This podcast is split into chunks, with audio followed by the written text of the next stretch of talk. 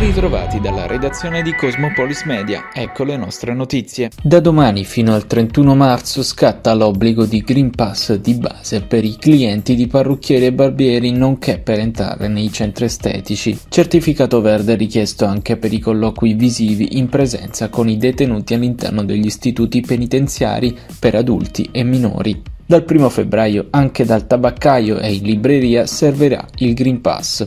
Si potrà invece liberamente entrare in farmacia o acquistare un giornale in edicola. Il nuovo DPCM allo studio di Palazzo Chigi elenca i negozi esentati dal Green Pass di base certificato ormai indispensabile quasi ovunque. L'accordo sarebbe stato raggiunto su una lista non troppo lunga di acquisti che si continueranno a fare senza obbligo di Green Pass. Oltre ad alimentari e sanitari ci sono anche i negozi di ottica e quelli per l'acquisto di pellet o legna per il riscaldamento così come i carburanti. Per l'ingresso in farmacie e parafarmacie non servirà il pass verde come non sarà necessario necessario nei negozi al dettaglio di alimentari e nei supermercati, senza pass anche nei negozi che vendono bevande o surgelati nelle pescherie, dai grossisti di prodotti ittici e carni, niente Green Pass nei mercati all'aperto o per entrare a fare acquisti nei negozi per la cura degli animali. Il DPCM consentirà anche l'ingresso negli uffici giudiziari senza Green Pass per chi dovrà presentare una denuncia o testimoniare un processo. Non c'è bisogno di Green Pass per rifornire di carburante auto e moto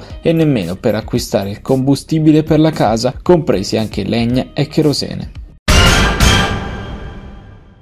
La percentuale di posti occupati da pazienti Covid nei reparti di area non critica sale al 30% in Italia e in 24 ore cresce in Valle d'Aosta dove arriva al 57% e in Calabria dove supera il 40% oltre a Friuli, Lazio, Marche, province autonome di Bolzano e Trento. Anche in Puglia occupazione in salita ora al 23%, cala invece in Molise e Umbria stabili le altre regioni. Coronavirus, in Italia 228.179 nuovi casi e 434 decessi nelle ultime 24 ore. Il tasso di positività resta stabile e si attesta sul 15,4%. Stabili anche le terapie intensive, mentre aumentano i ricoveri in area non critica, per un totale di 19.448 degenti sul territorio nazionale. In Puglia il bollettino registra 12.414 nuovi casi e 10 decessi.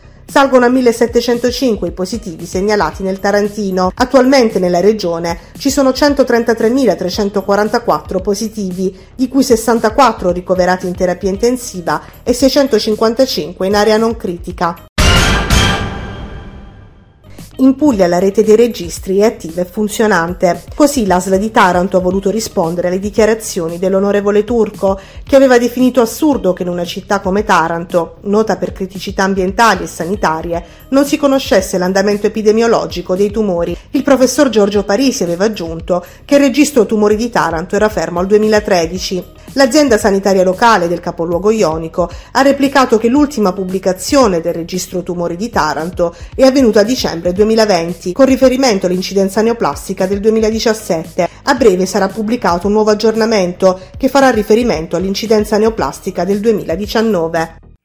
Questa era l'ultima notizia dalla redazione di Cosmopolis Media è tutto, al prossimo notiziario.